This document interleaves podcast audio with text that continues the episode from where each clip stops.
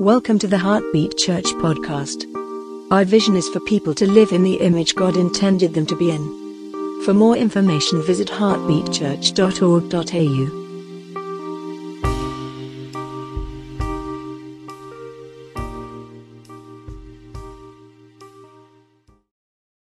Ah, okay, this will hopefully be the fifth of six introductory lectures. That will all depend on how much I prattle on for today. Because my plan is to kind of give you all a foundation of Revelation, then hopefully, baby will come.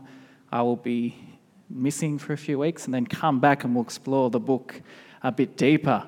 So, so far in Revelation, we have seen John's vision of Jesus. And John tells, or Jesus tells John, I should say, that he is to write a letter to seven churches.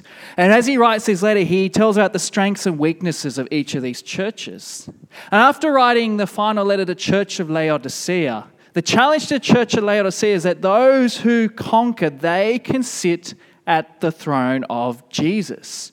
And this opens up a doorway into heaven. John goes from earthly realities to heavenly realities. And there he sees God's throne in its glory. And in the midst of this throne with the 24 elders and these creatures that are worshiping day and night, saying, Holy, holy, holy is the Lord God Almighty, John sees a lamb that looks as though it was slain. But really, this lamb is the lion of Judah.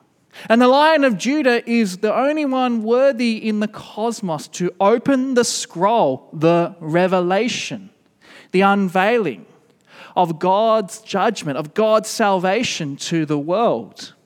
And as is the case with all ancient documents, it is sealed with seven seals. And as Jesus is the only one that is worthy to open the seven seals, each of the seals brings judgment.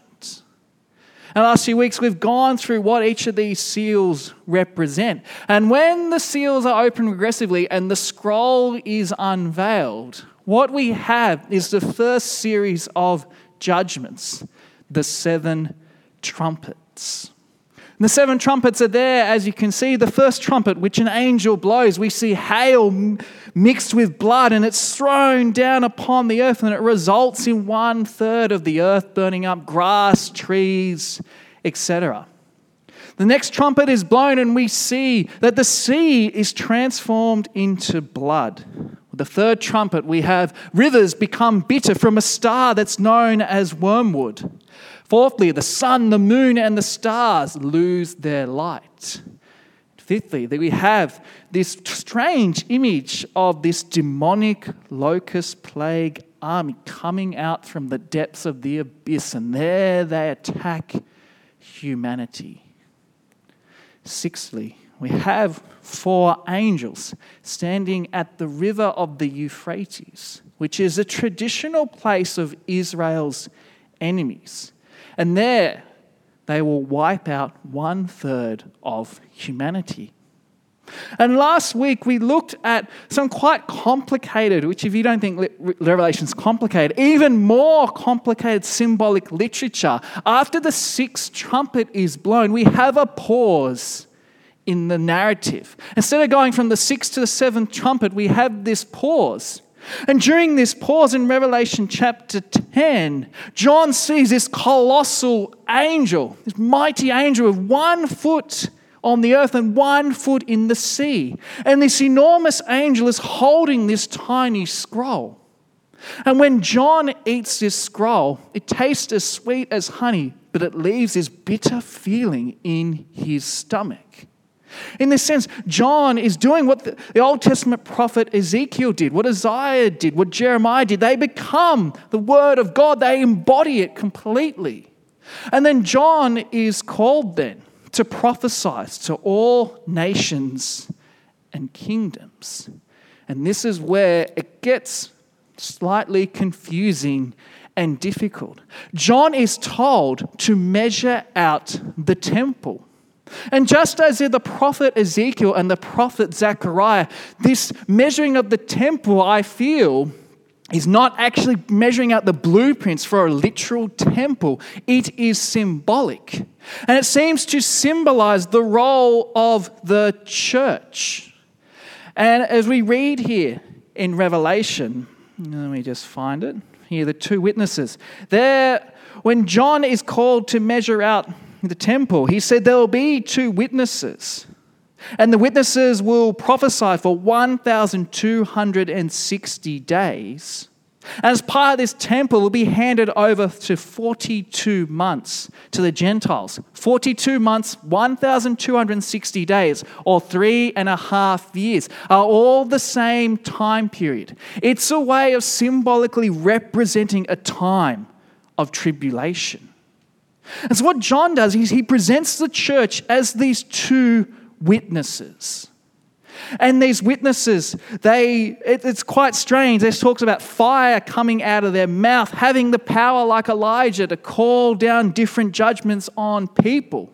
A lot of Christians think these two witnesses are actually physical people. But in looking at this vision, it seems that this measuring of the temple, these two witnesses represent the church. And eventually, these two witnesses are killed by this strange beast, this unknown beast from the abyss. And then they're left lying there for three and a half days and the world celebrates. They don't even bother to bury these two witnesses. One of the most horrific ways that you could treat someone's body in the ancient world was to leave them there unburied. But then, after three and a half days, spirit enter back into them. They're resurrected, go into heaven. People are astonished. Then there's a giant earthquake. And so, after all this quite complicated vision and what, whatnot and all that, we are given another strange image of a dragon chasing after a woman. Now, I've said lots of times in Revelation that its story doesn't track from point A to point B chronologically. It's more like this. So we look at a certain event, in this case here, Revelation chapter 11. We're given here a parable of the church to church's role to prophesy to the nations, and they will be hated. And for this period, they will suffer tribulation. In fact, it will seem like the church will be wiped out completely and utterly. But ultimately, the church will be vindicated. So John takes this image here of the church as two witnesses, and there he looks at it from another perspective in Revelation chapter 12. And for the ladies that were there on Friday's Bible study, you could probably teach this now. We went through this in depth, so sorry about that. It's a repeat of Friday. But here we have in Revelation chapter 12 this, again, this parable between, uh, well, this parable describing the journey of Israel and this seven headed dragon, which we find out represents Satan. And this woman embodies Eve, Joseph narrative, Jacob, Exodus. All of these images of Israel's salvation history are drawn into one. And eventually, we are told that the purpose of the dragon chasing after this woman is to kill the son that she is about to give birth to. And when the dragon is not able to do this, when they see here the dragon, we read here in Revelation 12 13, and when the dragon saw that he'd been thrown down to the earth, he pursued the woman who had given birth to the male son. And the woman's given two wings of a great eagle, which is symbolic. She doesn't actually grow wings and fly away. It's showing Yahweh's protection. And there she hides away from the serpent. And when the serpent cannot, or the dragon cannot kill the woman's son, he goes to make war with her offspring, i.e., the church. This is what happened here to the church. They will be killed. They will suffer tribulation. It will seem like they're defeated. In the same way, John's picking up this image this seven headed, fearsome dragon is chasing after this woman, trying to kill her, trying to kill her son, trying to kill the offspring of her son. It's John's way of showing us that things are going to be horrific. But then we actually see that this is really behind the scenes. All this stuff happening here is happening in the spiritual world. For then John sees a beast come out of the ocean, out of the sea. And this beast that comes out of the sea, it's this, this, this chaotic creature that seems awful and it's got all these mismatched parts of animals in it. He, he looks like a leopard, its feet are like a bear's mouth, like a lion's mouth. And to it, the dragon gave his power and his throne and great authority. And one of its heads seemed to have a mortal wound, but its mortal wound was healed. And the whole earth marveled as they followed the beast. And they worshipped the dragon, for he'd given his authority to the beast. And they worshipped the beast, saying, Who is like the beast? And who can fight against it? Now, in this rather strange symbolic way, what John is trying to say is that this beast that emerges from the ocean, the waters of chaos, the waters of evil, the waters which Yahweh controlled at creation, here emerges this human empire. That's what these beasts from the ocean represent the Roman Empire. And it looks as though it had been killed which points back to the time when Rome went into civil war, the year of the four emperors, where it seemed like Rome would collapse. Then General Vespasian came in, took control, and Rome grew back into power. All these images pointing about Rome, which seems like this wonderful place, this place which controls the world, is in reality is a beast. And it's empowered by Satan himself. It's a false representation of Jesus. And then, not only that, are we introduced to this beast that comes from the sea, we're introduced to this beast that comes out of the earth. And it's very, very interesting the description of this beast. Revelation 13 11. Then I saw another beast rising out of the earth. It had two horns like a lamb, and it spoke like a dragon. It's very, very deliberate why it's described looking like a lamb, because who have we encountered? That is the lamb that was slain, Jesus. So here is this beast that looks like the lamb, what scholars call the Antichrist. Someone that looks like Jesus, but he is false. And this second beast performs great signs, even making fire come down from heaven to earth in front of people. And by the signs that is allowed to work in the presence of the beast, it deceives those who dwell on the earth. And this is what we have here. We're looking at this whole symbolic two witnesses, the church being crucified, them coming back to life, all of that. Now we are seeing who is the instigator of the church's problems? It's the seven headed dragon, Satan himself. And Satan empowers the Roman Empire, which is represented in the sea beast. And Satan is empowering the second beast coming from the land, which is the false prophet, the one who looks like the Antichrist. And as part of all this, we are told at the end of Revelation 13 that there is a mark, this strange mark of the beast. 666. Oops, too far. Now, people have gone into no end of discussion to discover what is the meaning of 666. Put it simply 666, it's the number of man. Seven equals perfection. Six is one less. And doesn't matter how many times you add six, six, six, six, six to infinity, it's never going to be seven. And so people say that this might be what's called a gematria, a, lit- a literary way of just putting numbers to represent a name. And some people think it spells out to be Nero Caesar, the great Caesar that Revelation draws a lot of imagery from, the great persecutor of the church, the one who killed the apostles Paul and Peter. But whatever 666 represents, whether it's uh, describing Nero, the point is 666 is imperfection.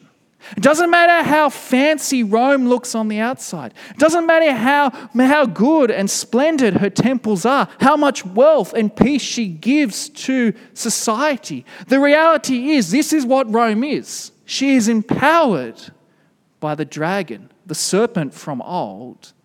And in reality, the empire is just a hideous beast, and the false prophet, too, is just a horrendous beast. And so it's, in some sense, encouragement for Christians. Okay, you're going to suffer, there's going to be trials, there's going to be tribulations. But the other hand, if you are accommodating to this society, this is what you're involved in. You're involved in worship of the dragon. You're involved in these hideous beasts instead of the true lion and lamb, instead of the true king of the world. Revelation 14, we have this contrast. So we have here the number of the beast, the number of man, 666. And then John sees in Revelation 14:1 that I looked and behold on Mount Zion stood the lamb and with him 144,000 who had his name and his father's name written on their foreheads. This is the great contrast. Either you have the mark of the beast 666.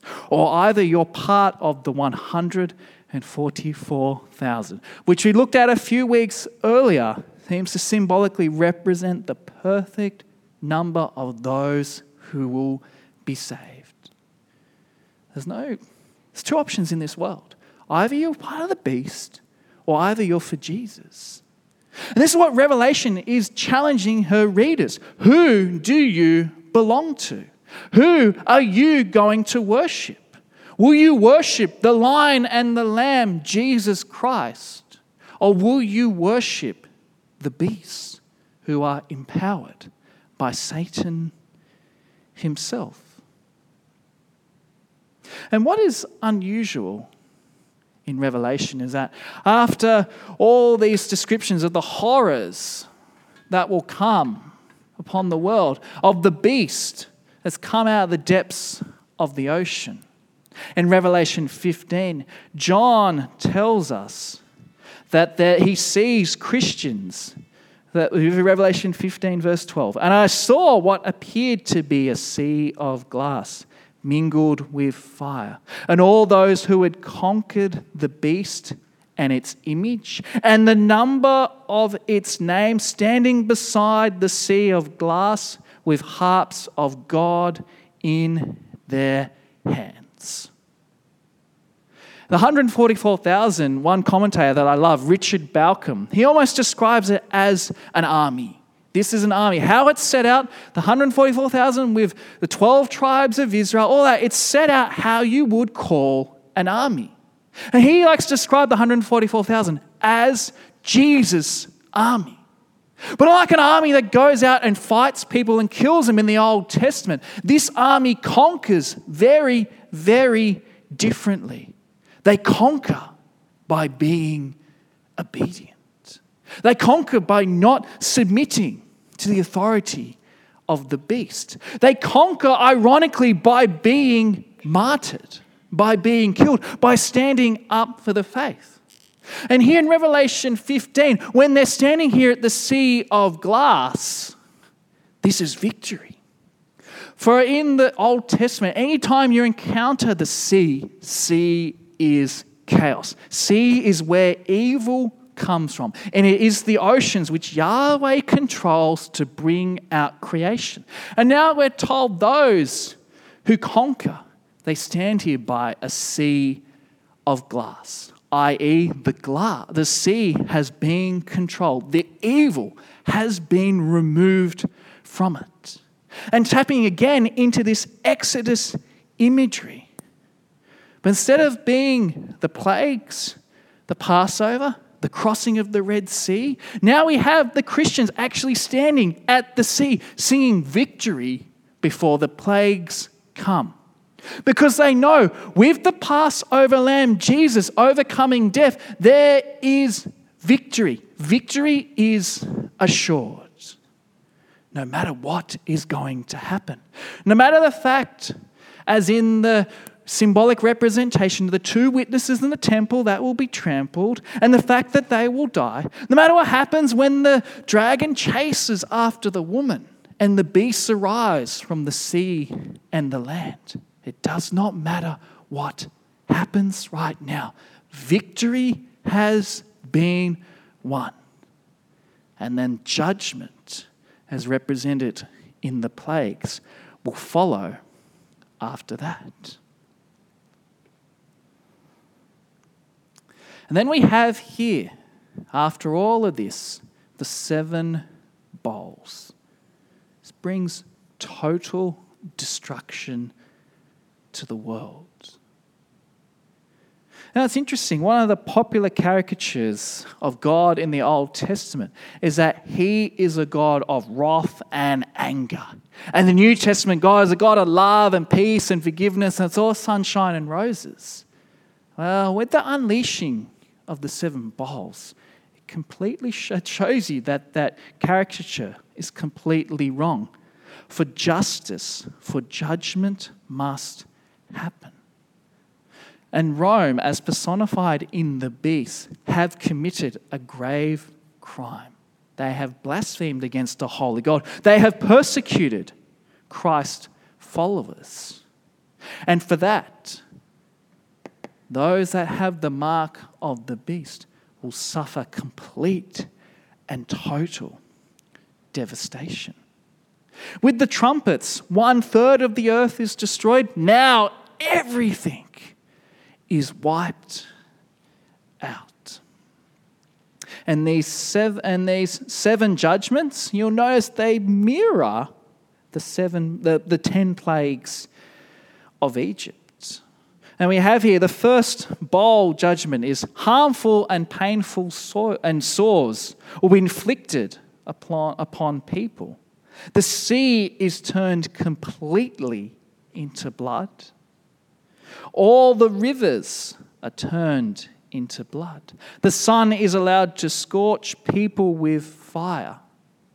And fifthly, when the fifth bowl is poured out, the, the world is plunged into darkness. And then we have with the sixth bowl, the Euphrates River dries up. Now, again, you probably start to notice a theme. I hope. I hope I've kind of rammed it in enough. Every time we come to a six, six seal, trumpet, and bowl we have a pause before the seventh. Every time the seventh seal, seventh trumpet, seventh bowl happens, the kingdom comes in. Is when the kingdom is ushered in. So here with the sixth bowl, we have here another pause.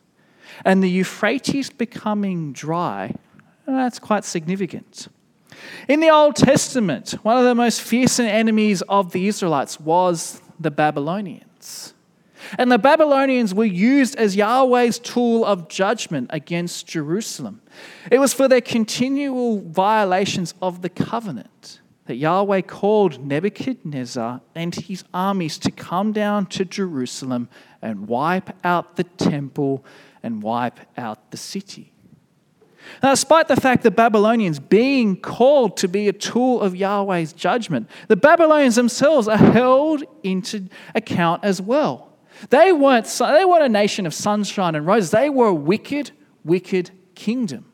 And the kingdom that came after the Babylonians were the Persians. And when the Persians finally sacked the Babylonians, what they did was they blocked up the Euphrates River. They dammed it off in order to ensure that the Persian army could easily cross and wipe out the Babylonians. Now, we haven't got to this imagery yet, but Revelation will equate Rome with Babylon. Now, what Jesus and John are doing at this moment is tapping in to an Old Testament imagery with a contemporary one. In drying up the Euphrates, it's this reminder that Israel's enemies, Babylon, were defeated. But now Babylon's gone and we have Rome. Well, at the same time, Rome was terrified of only one other nation, the Parthians. And they came from the land of the east, oh, this dreaded, terrifying enemy who rode on march, who rode on mounted arched horses. And there was this rumor that, that Caesar Nero, the one who brought all the persecution to the church, that he would come back to life, or that he was living in the east, in the kingdom of the Parthians, and he would come back to sack Rome.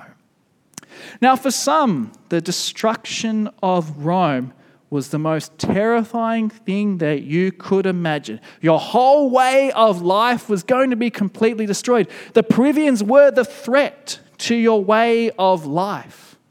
But for those that were suffering under persecution, the thought of the Parthian army coming to sack Rome, that brought you great joy because you would be released from your oppressor. And so here we have with the sixth bowl, the Euphrates River drying up. This is the beginning of the end for Rome. And it is quite strange at this moment with the pouring of the sixth bowl. We're told here in Revelation 16 12. Um, oh, I should say, uh, Revelation 16 13. And I saw coming Oh, hang on, I'll start from 12. And the sixth angel poured out his bowl on the great river Euphrates, and its water was dried up to prepare the way for the kings from the east. And I saw coming out of the mouth of the dragon, out of the mouth of the beast, out of the mouth of the false prophet, three unclean spirits like frogs for they are demonic spirits performing signs who go abroad to the kings of the whole world to assemble them for battle on the great day of the God the Almighty. Behold, I am coming like a thief. Blessed is the one who stays awake, his garments on it. And keep, uh, stays awake, keeping his garments on that he may not go about naked and be seen exposed. And they assembled them at the place that is in Hebrew is called Armageddon. That's some very interesting, terrifying stuff. And so, what the sixth bowl is telling us is that at this moment, all the nations of the world will gather together, and there will be this great climactic battle, Armageddon which is just a transliteration of the Hebrew word Malk Megiddo, where there was lots of battles and lots of warfare in the past. And then finally, with the seventh bowl after that break, we have here this horrific earthquake. And with this earthquake, the world is completely and utterly shattered. We're told the great city, which just represents, seems to be all human empires, was split into three parts. And the cities of the nations fell, and God remembered Babylon the Great to make her drain her cup of the wine of the fury of his wrath. And every island fled away, and no mountain, no, no mountains were to be found. And great hailstones, about 100 pounds each, fell from heaven on people, and they cursed God for the plague of the hail, because the plague was so severe. So far in Revelation, six seals, the six trumpets, and the six bowls have been building upon events. We have seen so far certain climactic moments. The sixth seal foretold the end of the world, the sixth trumpet foretold that as well. And now we have here, with the sixth and seventh bowl, the end of this world as we know it, the destruction of Rome. But what is terrifying, the most terrifying part of this is that people still curse God. Despite all destruction that is brought, and we still aren't 100% if it's actually will happen or if it's symbolic of something terrible to come. The point is, after all of these horrors, people still refuse to repent. And friends, that is an important message for us to consider today repentance. Right now, we see in our country bushfires, floods, we see globally viruses, the coronavirus, we see warfare, we see famine, we see pestilence. And after reading a book like Revelation, we can't just say this event equals this seal or this trumpet or this bowl. It's symbolic, I feel, of all the things that are going to happen in this world towards the end. The world will have ongoing warfare, pestilence, famine, disease, etc. But what it does, it reminds you that this world is coming to an end. There is an end date. And Revelation gives us the eyes to see that things that are happening around us aren't necessarily what they seem. It may seem the church is utterly useless, like true witnesses who stand in the face of the nations and who are killed, and it seems like, well, that's the end of the church. It has no more power. Or maybe it's like the church is being chased by a giant serpent and a sea beast and a land beast. And like the land beast, who can perform all of these miracles, all of these signs and wonders, which in fact was proof in Rome that a Caesar was the one who was in charge by their ability to do a miracle. Perhaps it seems right now for our society that the church has no role, Christianity has no role. But, friends, what Revelation reminds us of this is that we are in a reverse exodus. We are now victorious. We can be conquerors. We can stand by that sea of glass, knowing that God has overcome chaos. He has brought the victory, and we are waiting for this moment the seven bowls. Now, how that looks, I can't tell you. But I know that what it brings, it brings destruction and it brings justice against God's enemies. And just as Pharaoh continually hardened his heart, despite the destruction that happened to his empire, so the world will continue to be hardened and curse God for the plagues. So, this morning, friends, as we have just gone through another very, very complicated explanation in Scripture, the take home message is this Which side are you on? Which number do you bear? Are you part of the 144,000? Or do you have the number 666?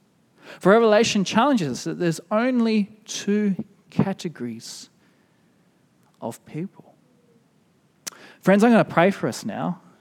If you're joining me in that, and perhaps this week to be challenged by the message of Revelation, to see that the church, it may not look like we have tremendous power, that it may seem that society is taking over that things around us are spiraling out of control. But what we have learnt is that we are conquerors, we are victorious. Let me pray. Lord, again, we see in your word this highly complex, highly symbolic and figurative language, which points to a message, a message that you will bring evil to end. And as the Roman Empire collapsed so long ago, the eternal empire with no end. And we've seen many empires rise and fall. And we are reminded that all evil empires are fueled by that seven headed dragon. And Lord, for us who are tempted to compromise, to compromise with the beast, to just go ahead with what society does, help us to see the truth of what we are doing. Help us to be conquerors, be ones that do not cave in in the face of temptation and persecution around us. And so, Lord, we pray your blessing upon us as we do this to be light in a community of darkness. Pray this in Christ's name. Amen. Thank you for listening to the Heartbeat Church podcast. For more information about services, ministries, and sermons, visit heartbeatchurch.org.au.